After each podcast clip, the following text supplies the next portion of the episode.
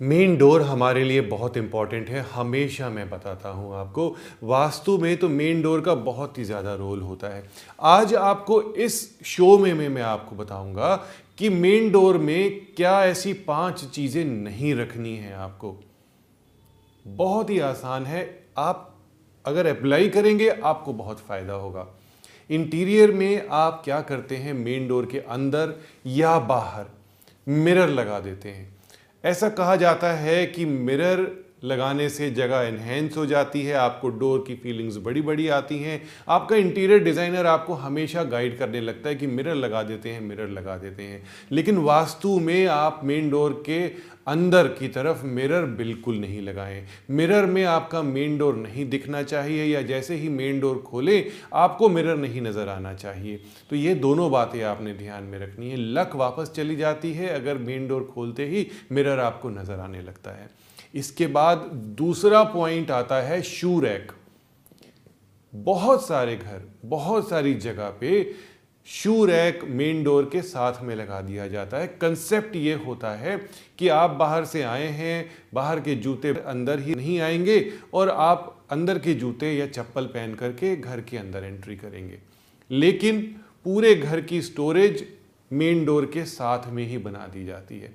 Main door अगर वास्तु के according है, ईस्ट में है, नॉर्थ ईस्ट में है, नॉर्थ में है, या अच्छी दिशा कोई भी हो, उसमें है, वहाँ पे शू रैक नहीं होना चाहिए।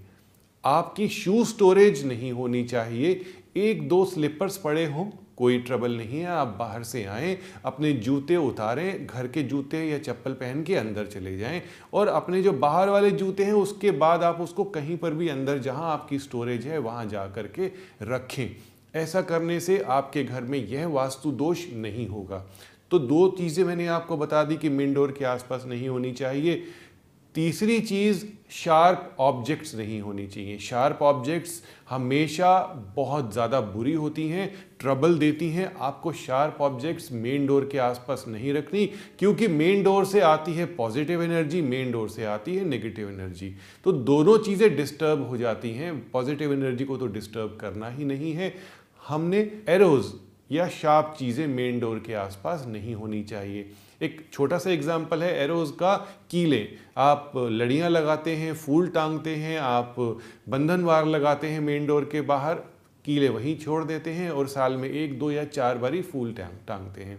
तो ऐसा करना बिल्कुल भी ठीक नहीं है। अब मैं आपको बताने जा रहा हूँ जो चौथी चीज़ है जो आपको मेन डोर के आसपास नहीं रखनी है, वह है फैमिली पिक्चर्स अक्सर लोग गैलरी क्रिएट करते हैं, गैलरी के अंदर अपनी फैमिली पिक्चर्स लगा देते हैं और बहुत ही सुंदर सुंदर पिक्चर्स होती हैं आते जाते मेमोरीज नज़र आती हैं और लगता है कि वाह, लाइफ अच्छी है, लेकिन ऐसा नहीं होना चाहिए।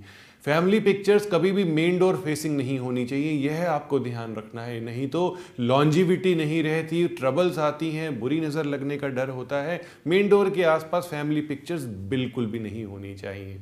अब बात करते हैं भगवान की मूर्ति, फ़ोटो तो इसके तो मैं बिल्कुल खिलाफ हूँ।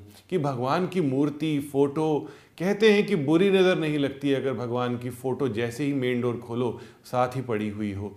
तो ये गलत है। मेन डोर से दिख जाए वो ठीक है, लेकिन मेन डोर पर नहीं होनी चाहिए कोई भी भगवान की फ़ोटो या मूर्ति।